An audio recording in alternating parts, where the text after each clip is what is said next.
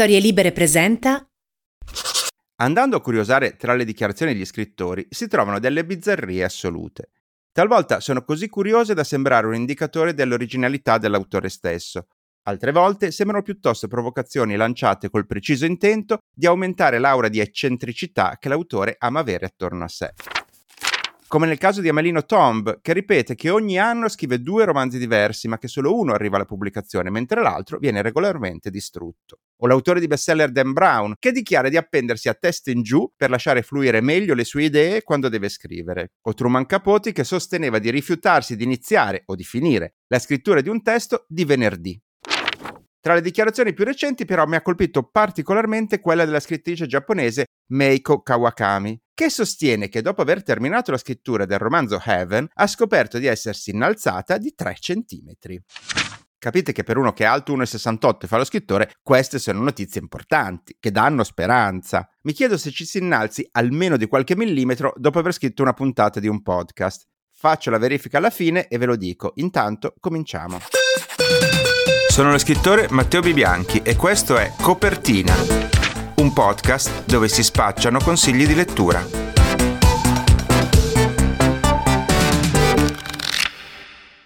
Benvenuti alla nona stagione di Copertina, un podcast vecchio come Matusalemme, dato che è nato quando in Italia i podcast quasi non esistevano.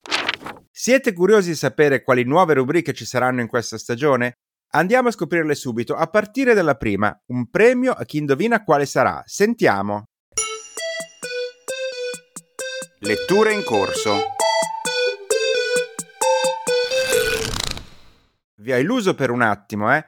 No, invece la prima rubrica non cambia, anzi credo che questa non cambierà mai, mettiamoci tutti l'anima in pace. Sono sempre io che parlo dei libri che mi piacciono.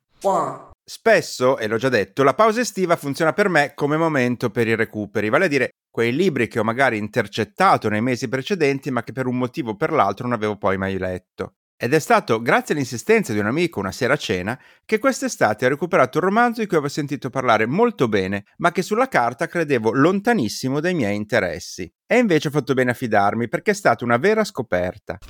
Immagino intanto che diversi di voi l'abbiano già scoperto per conto loro, perché questo libro nel frattempo ha vinto niente meno che il campiello di quest'anno. Sto parlando di I miei stupidi intenti di Bernardo Zannoni, edito da Sellerio. Un romanzo dal contenuto sbalorditivo che ha per protagonista una faina e racconta la sua esperienza di vita da cucciolo sino al momento della morte. Un intero arco esistenziale che per un animale significa imparare a procurarsi cibo, a sopravvivere, ad accoppiarsi e ad affinare le astuzie per combattere tanto i nemici quanto i propri simili nelle situazioni di predominio sul territorio e di conquista delle femmine.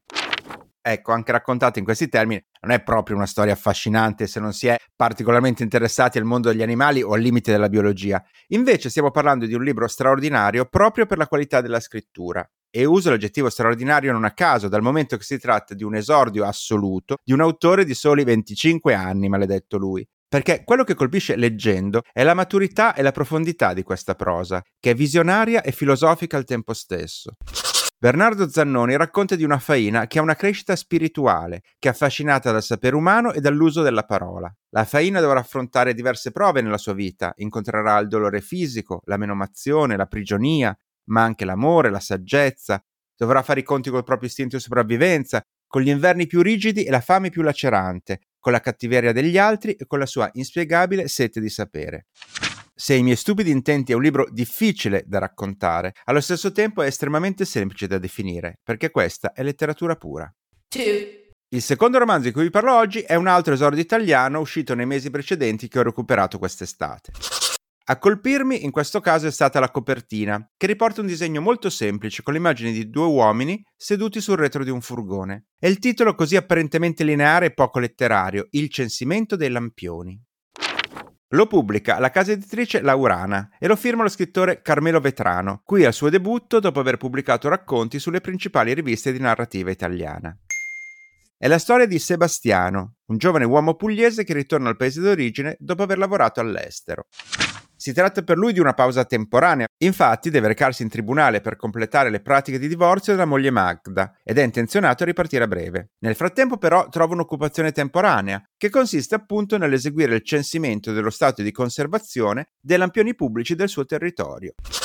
A trovargli questo lavoro è suo padre, con cui Sebastiano ha un rapporto molto ambivalente, poiché l'uomo anni prima aveva abbandonato la famiglia senza mai fornire neanche una spiegazione precisa. Per ragioni di turni e di praticità, padre e figlio si ritroveranno a dover lavorare assieme e questo inevitabilmente li porterà a dover affrontare quei nodi lasciati troppo lungo irrisolti fra loro ma quella che doveva essere una breve permanenza intanto si allunga al di là delle previsioni dello stesso Sebastiano, che sta lentamente riprendendo contatto con le sue radici e con una realtà sociale dalla quale aveva cercato di fuggire, ma oggi, forse, può cominciare a riconsiderare da una prospettiva diversa e più matura.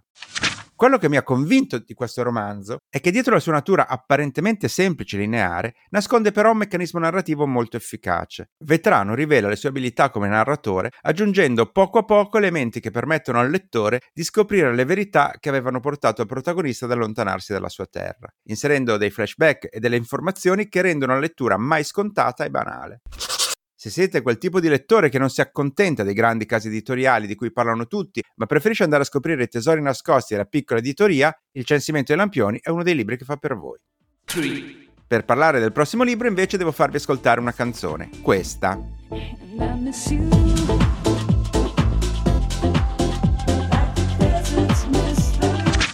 Sicuramente in molti ve la ricordate perché è stato uno dei più grandi successi dance radiofonici del 1984. Una canzone in grado di unire ai ritmi da discoteca un testo poetico e struggente con questo ritornello indimenticabile che dice Tu mi manchi come ai deserti manca la pioggia. Era Missing del duo inglese Everything But the Girl, che ha avuto una curiosa evoluzione musicale, essendo stato per anni un duo di musica indie rock melodica, e poi, grazie al successo mondiale di questa canzone, ha spostato la propria produzione verso la dance, anche se del genere più raffinato. Il duo era composto da due cantautori, Ben Watt e Tracy Thorn, che avevano entrambi già inciso dischi solisti prima di conoscersi, innamorarsi e creare una coppia nella vita e nello spettacolo. Hanno scelto il curioso nome di Everything But the Girl, che significa tutto tranne la ragazza, dall'insegno di un negozio di Londra, nel quale era possibile comprare tutto quello che era presente, fuorché la commessa.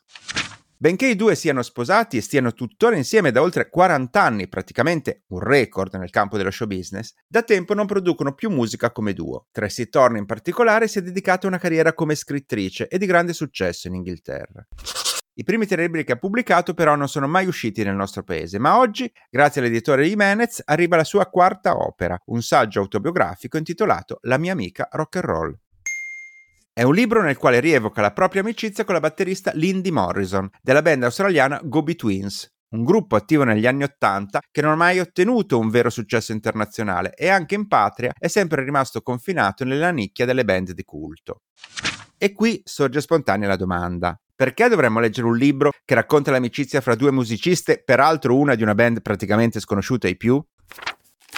In verità questo libro mette in luce proprio le qualità di Thorne come autrice, perché narra una storia interessante indipendentemente dal fatto che il lettore conosca o meno le sue protagoniste.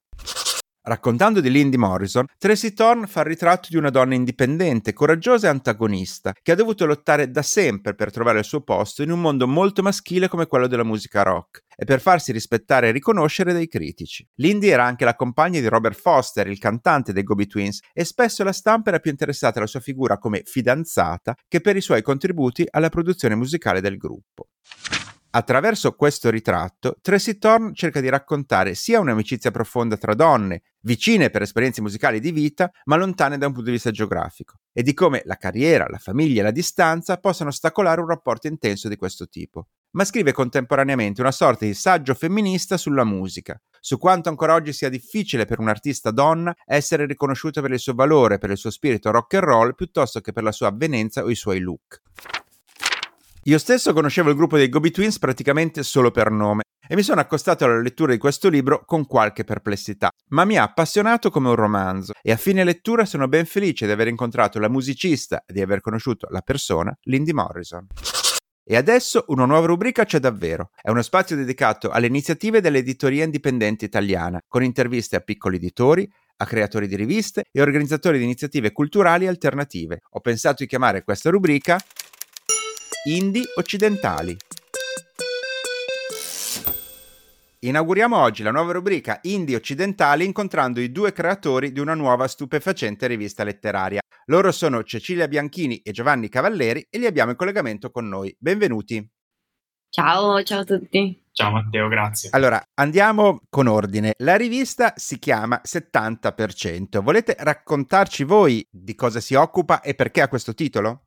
Certo, è una rivista che chiamiamo di scritti entomologici, nata dall'idea di parlare di letteratura e insetti, o meglio di far parlare scrittori ed entomologi di insetti dei quali sono appassionati. Si chiama così perché ci sono delle stime che ritengono che il 70% delle specie al mondo siano di insetti, quindi rappresentino il 70% della biodiversità. Catalogata, quella catalogata finora, sì.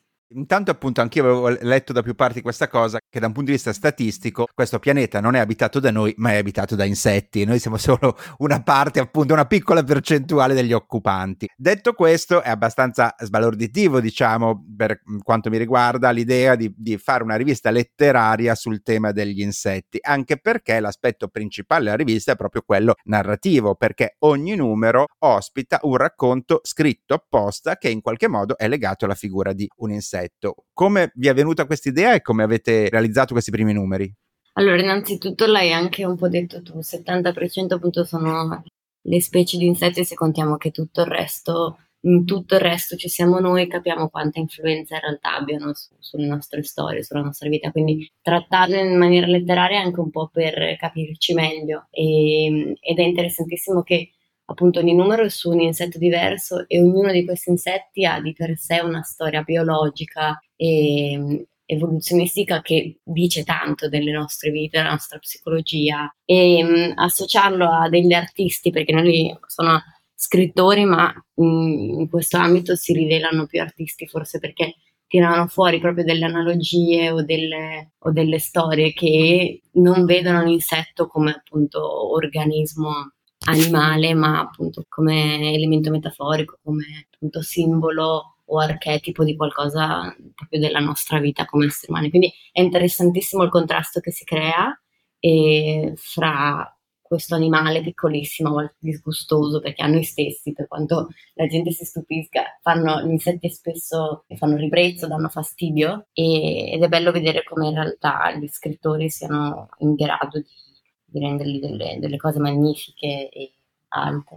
Sì, il progetto è iniziato eh, al principio da, da, un lavoro che stava facendo Cecilia di scansione 3D di insetti o piccole piante, che scansionava in fotogrammetria, quindi con questa tecnica che attraverso 300 e passa scatti compone un, un, modello 3D. Ci siamo cominciati a interessare del, del, tema insetti attraverso questa pratica che abbiamo poi appunto integrato, e quello magari è un altro aspetto della rivista oltre alla componente letteraria nel magazine. E niente, in realtà siamo diventati mh, appassionati di entomologia con il tempo, man mano che abbiamo pensato alla rivista, come farla. E, e facendo uscire questi primi numeri, anche diciamo agli insetti come un po' come metafora, cioè come accennava prima Cecilia, questi esseri piccolissimi la cui vita va avanti indipendentemente dai grandi sconvolgimenti che viviamo noi, no? anche il fatto che sia nato in un periodo di grandi traumi eh, a livello mondiale, la pandemia che si stava spegnendo ma si riprendeva, la guerra e tutti questi sconvolgimenti che per noi vogliono dire la fine di un mondo, per loro... Allora, sì, non, non, non se ne accorgono nemmeno. Esatto, a loro non importano, quando magari invece dal, d'altro canto gli importano eh, degli sconvolgimenti che noi non sentiamo, come il cambio di un punto percentuale nella temperatura media di una data regione si tramuta in un'estinzione di massa. Ogni numero è composto quindi da un racconto scritto da uno scrittore in esclusiva per la rivista e dal commento scientifico, diciamo, di un entomologo che racconta le caratteristiche dell'insetto, è così? Esatto, sì. La parte scientifica va un po' a supporto del lavoro dello scrittore perché noi fin dall'inizio il processo è semplice, chiediamo allo scrittore di scegliere l'insetto guida, diciamo, quello che vuole lavorare e poi noi troviamo un entomologo specializzato in materia che sia in Italia o all'estero e fin da subito li mettiamo in contatto, nel senso che poi già sul secondo numero vediamo il primo numero di Francesco Scotti e um, ha visto questa collaborazione fin dall'inizio, nel senso che Francesca è stata la persona che ci ha presentato e Michele Ziglioli, l'entomologo del primo numero. Mentre nel secondo caso Valerio Millefoglie voleva parlare di questa ape appunto blu e, e noi tramite l'aiuto di Michele Ziglioli abbiamo trovato appunto il secondo entomologo che è Salvatore Vici e nel secondo numero si è proprio creata questa collaborazione anche molto sinergica perché poi Valerio l'ha intervistato e ha inserito parte della storia di Salvatore dentro il racconto stesso, per cui nascono appunto delle connessioni divertenti, anche molto profonde se vogliamo. Una parte, eh, secondo me, interessante e che colpisce subito della vostra rivista è anche l'aspetto che gli avete dato, perché la rivista è di piccole dimensioni, diciamo più o meno un pacchetto di sigarette, ma eh, viene venduta in uh, una confezione sottovuoto che la rende anche uno stranissimo oggetto da vedere in libreria. Come siete arrivati a questa idea? Allora, quello che scriviamo nella press release è che l'ispirazione, che corrisponde al 50% della verità, eh, l'ispirazione è il sistema con cui gli specimen di insetti vengono confezionati per essere spediti dagli entomologi, cioè spillati su un cartoncino rigido e poi rivestiti di plastica. Quindi in questo modo eh, volevamo confezionare la nostra rivista. L'altra metà di verità è che eh, nella fase iniziale in cui ci siamo consultati con diversi librai di riferimento per capire un po' se un progetto di questo tipo potesse funzionare, ci hanno detto bellissimo, è molto piccolo, i libri e le riviste piccole in libreria li rubano. Quindi dovevamo trovare un modo di ingrandire il formato in qualche modo, almeno per come si presentasse nella, in libreria. E alla fine è venuta appunto questa, questa, soluzione di posizionarla su un cartoncino 20 x 20 cm eh, rigido su cui è stampata la, la skin dell'insetto, la, la, pelle dell'insetto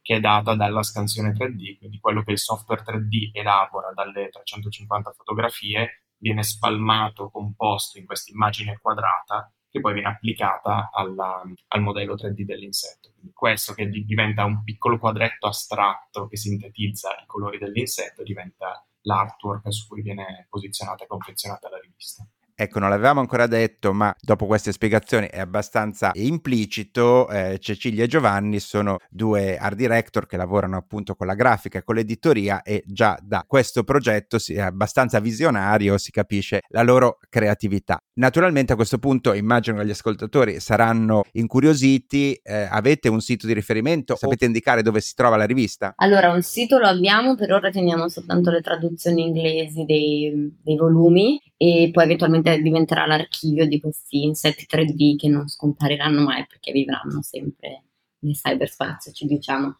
Però se volete vedere la rivista potete andare su Instagram, c'è un account che si chiama 70% e, mm, e appunto trovate tutto quanto lì.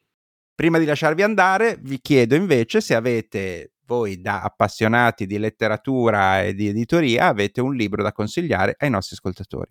Sì, questo mondo non ci appartiene di Natalia Garcia Freire che è uscito per Sur qualche tempo fa. È una scrittrice ecuadoriana molto brava, questo è il suo romanzo, la sua novella d'esordio e lei ha queste ambientazioni molto quasi grottesche, molto dark, ha questa grande fascinazione per l'entomologia e per tutto il mondo naturale e sotterraneo e queste sono le ragioni per cui ci è molto interessata e le ragioni per cui ci siamo avvicinati a lei anche nel periodo in cui stavamo lavorando al 70%. Natalia, tra l'altro, sarà l'autrice del terzo numero di 70% in uscita entro la fine dell'anno, verso novembre. Allora io invito gli ascoltatori a vincere la normale ritrosia nei confronti degli insetti e lasciarsi guidare dalla curiosità verso 70% e non vedo l'ora di vedere i prossimi progetti dei prossimi numeri. Ciao! Ciao, Ciao Matteo, grazie. Grazie. Naturalmente non poteva mancare lo spazio dedicato alle librerie, la colonna portante di questo podcast, dall'arrogante titolo di Fidati di chi ne sa.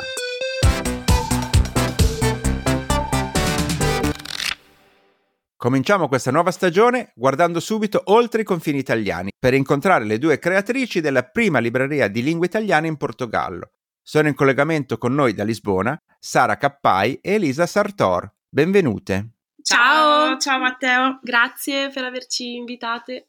Allora, no, io vi ho invitato subito appena ho scoperto questa cosa perché Lisbona è la mia città preferita, dove prima o poi credo che verrò a vivere e quindi intanto voglio sapere se avete bisogno di un commesso. Al momento non ancora, però insomma teniamo in considerazione, mandaci il tuo curriculum. Mando, vi mando il curriculum e poi mi fate sapere. E al di là di questo, mm, no, sono veramente felice che ci sia una libreria italiana a Lisbona, ma naturalmente vi chiedo come vi è venuta l'idea e come qual è il vostro rapporto con Lisbona, se già ci vivevate, se ci siete venuti apposta e così via.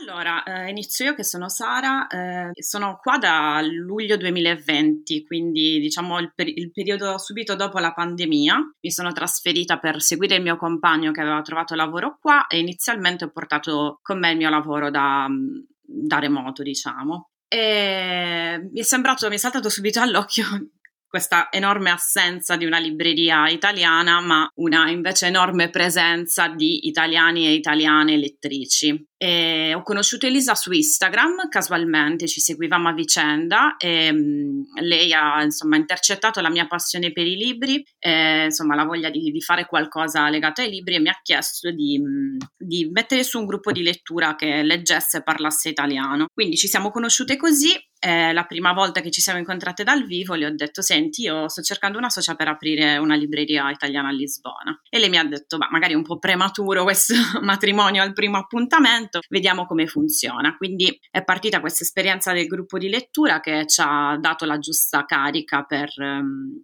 per osare e in 12 mesi poi si è realizzato perché effettivamente noi ci siamo conosciute a marzo 2021 e a marzo 2022 abbiamo firmato per costituire la società e abbiamo fatto delle corse ehm, all'ultimo secondo per riuscire ad aprire a giugno, infatti abbiamo inaugurato il 24 di giugno e adesso siamo qui.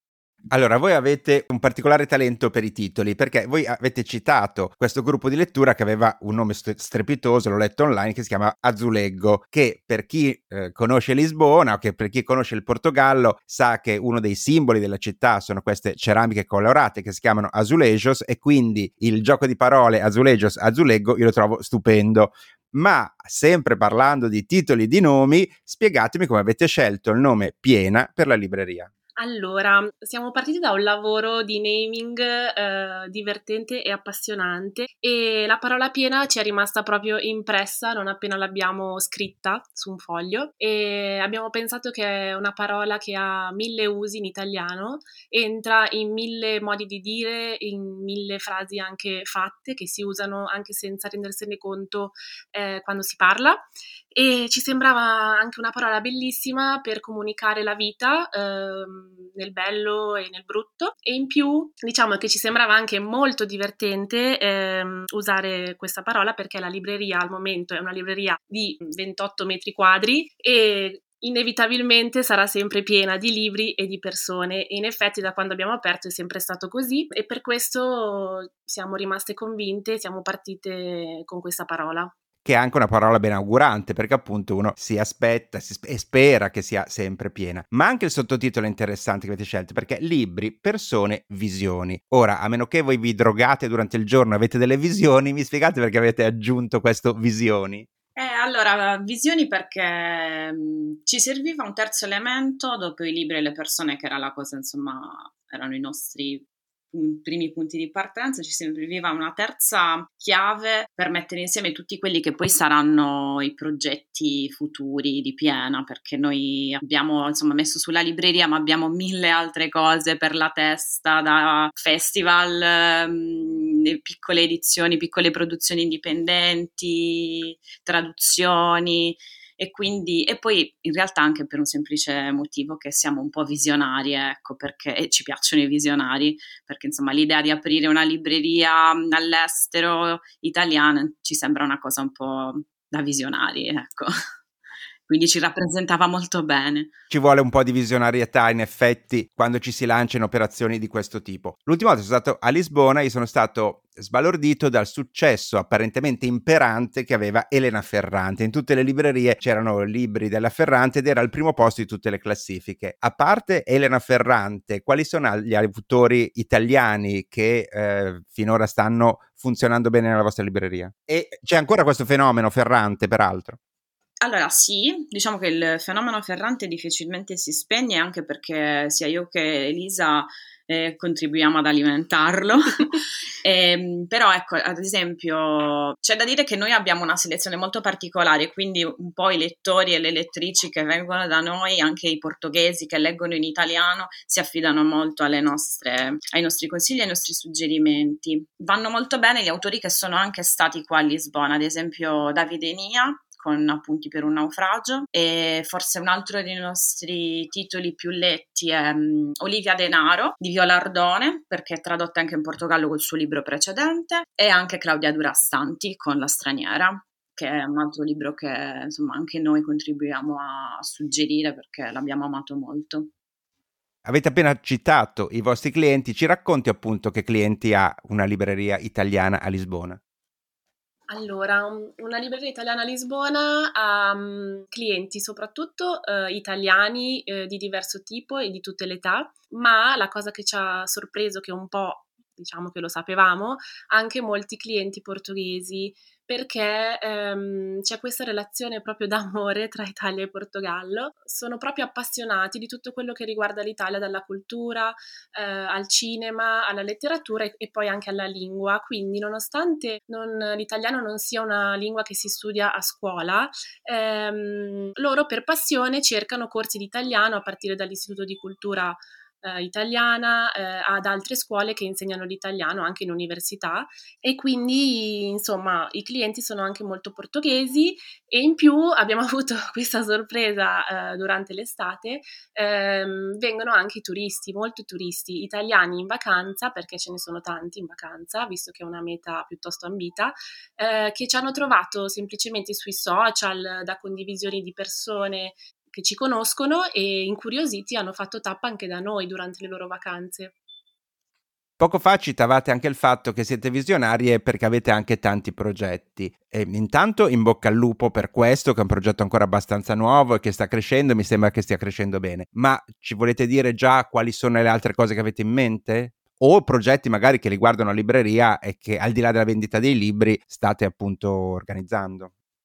Eh, allora, guarda, per ragioni di scaramanzia non vogliamo esporci troppo. Sicuramente stiamo cercando sempre un po' di corsa e di fretta di organizzare degli incontri mi, mi, verrebbe da dire un mini festival letterario con autori e autrici italiane e al più presto possibile, quindi magari già il mese prossimo, ottobre, però ecco è veramente prematuro eh, parlarne. L'altra cosa appunto sono delle, delle piccole produzioni eh, create da noi perché Lisa ha una grande esperienza di grafica e di illustrazione, vorremmo sfruttarla per creare una linea di, di prodotti di cancelleria.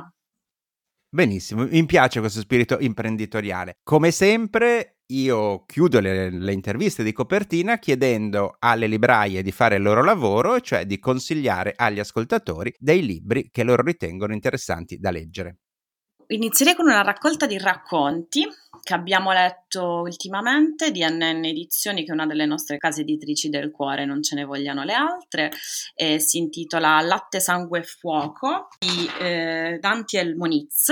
Eh, ci è piaciuta molto perché, forse perché era da tanto tempo che non leggevamo una raccolta di racconti, eh, ai noi, e perché ha uno sguardo veramente delicato e, ma allo stesso tempo profondo e l'autrice che è afrodiscendente è stata in grado di, di creare veramente dei, di, degli universi e dei, dei, mondi molto ricchi all'interno di, di poche pagine, quindi lo, lo consigliamo caldamente. E l'altro invece viene direttamente dalla cinquina del premio Campiello ed è Stradario aggiornato di tutti i miei baci di Daniela Ranieri, uscito per Ponte alle Grazie. È un libro estremamente ironico, è un fiume in piena e sono 600, forse più di 600 pagine di un compendio dei suoi amori, delle sue relazioni che restituisce molto bene la, la complessità delle relazioni umane, ma lo fa con, con, estremo sarcasmo e intelligenza. Bisogna un po' starle dietro, ma l'impegno e l'attenzione sono sicuramente ripagate. Un ultimo titolo che ci sentiamo di consigliare è il libro più venduto fino ad ora da Piena ed è, po- è un po' anche il simbolo di uno dei nostri obiettivi, ossia eh, quello di fare da ponte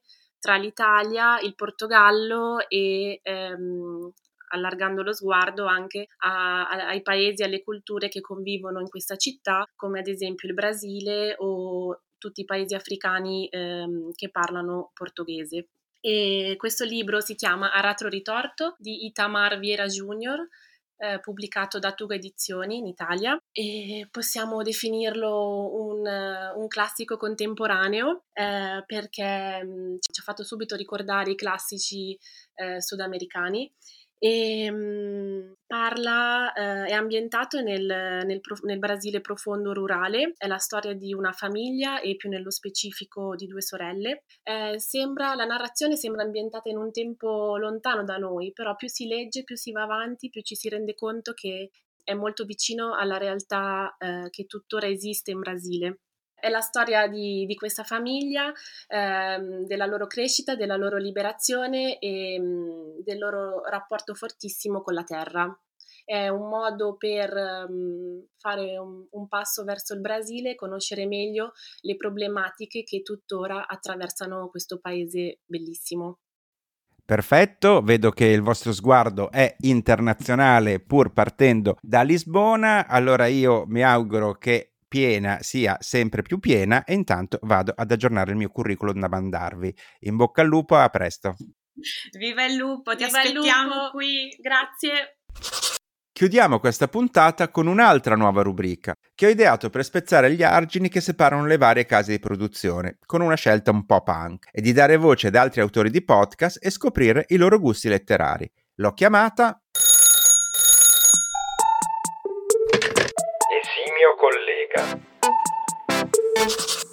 Ho il piacere di inaugurare questo spazio con una voce che mi fa compagnia quasi tutte le mattine. Lei è una conduttrice televisiva, una giornalista, nonché la voce di uno dei podcast quotidiani più ascoltati d'Italia, The Essential, nel quale ogni giorno fornisce le principali notizie di attualità in soli 5 minuti. Sto parlando naturalmente di Mia Ceran, che in questo vocale ci suggerisce uno dei suoi libri preferiti tra quelli che ha letto di recente.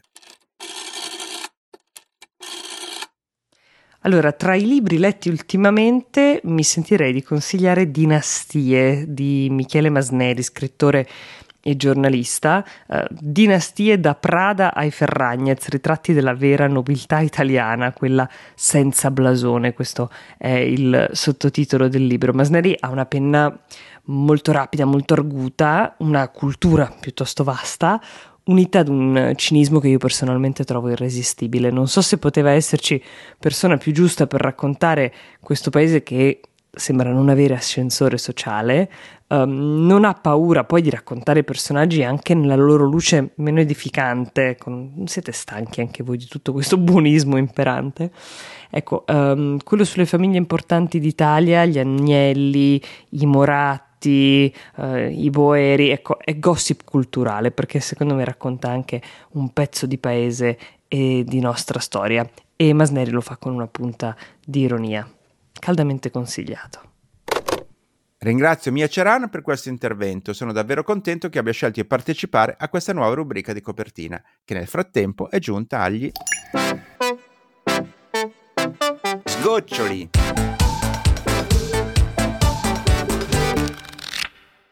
C'è un'ultima novità da comunicarvi per quanto riguarda questa nuova edizione, e cioè che l'appuntamento diventa mensile e non più quindicinale.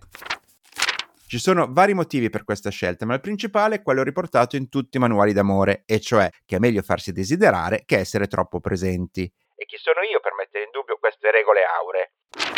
Però, prima di lasciarci, il solito ricappone. Io vi ho parlato di I miei stupidi intenti di Bernardo Zannoni, Sellerio. Il censimento dei lampioni di Carmelo Vetrano, Laurana. E La mia amica rock and roll di Tracy Thorn, Imenez.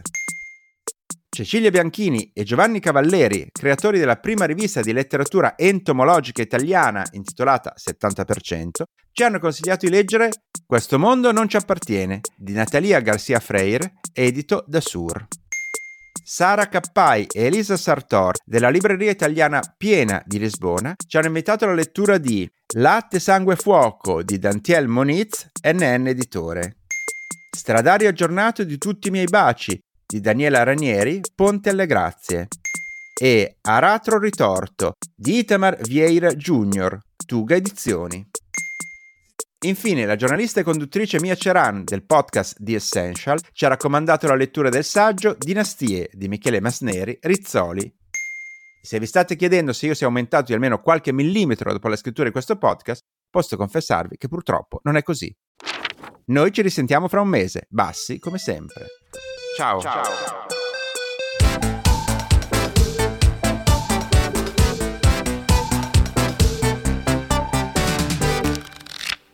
Una produzione storielibere.fm di Gianandrea Cerone e Rossana De Michele.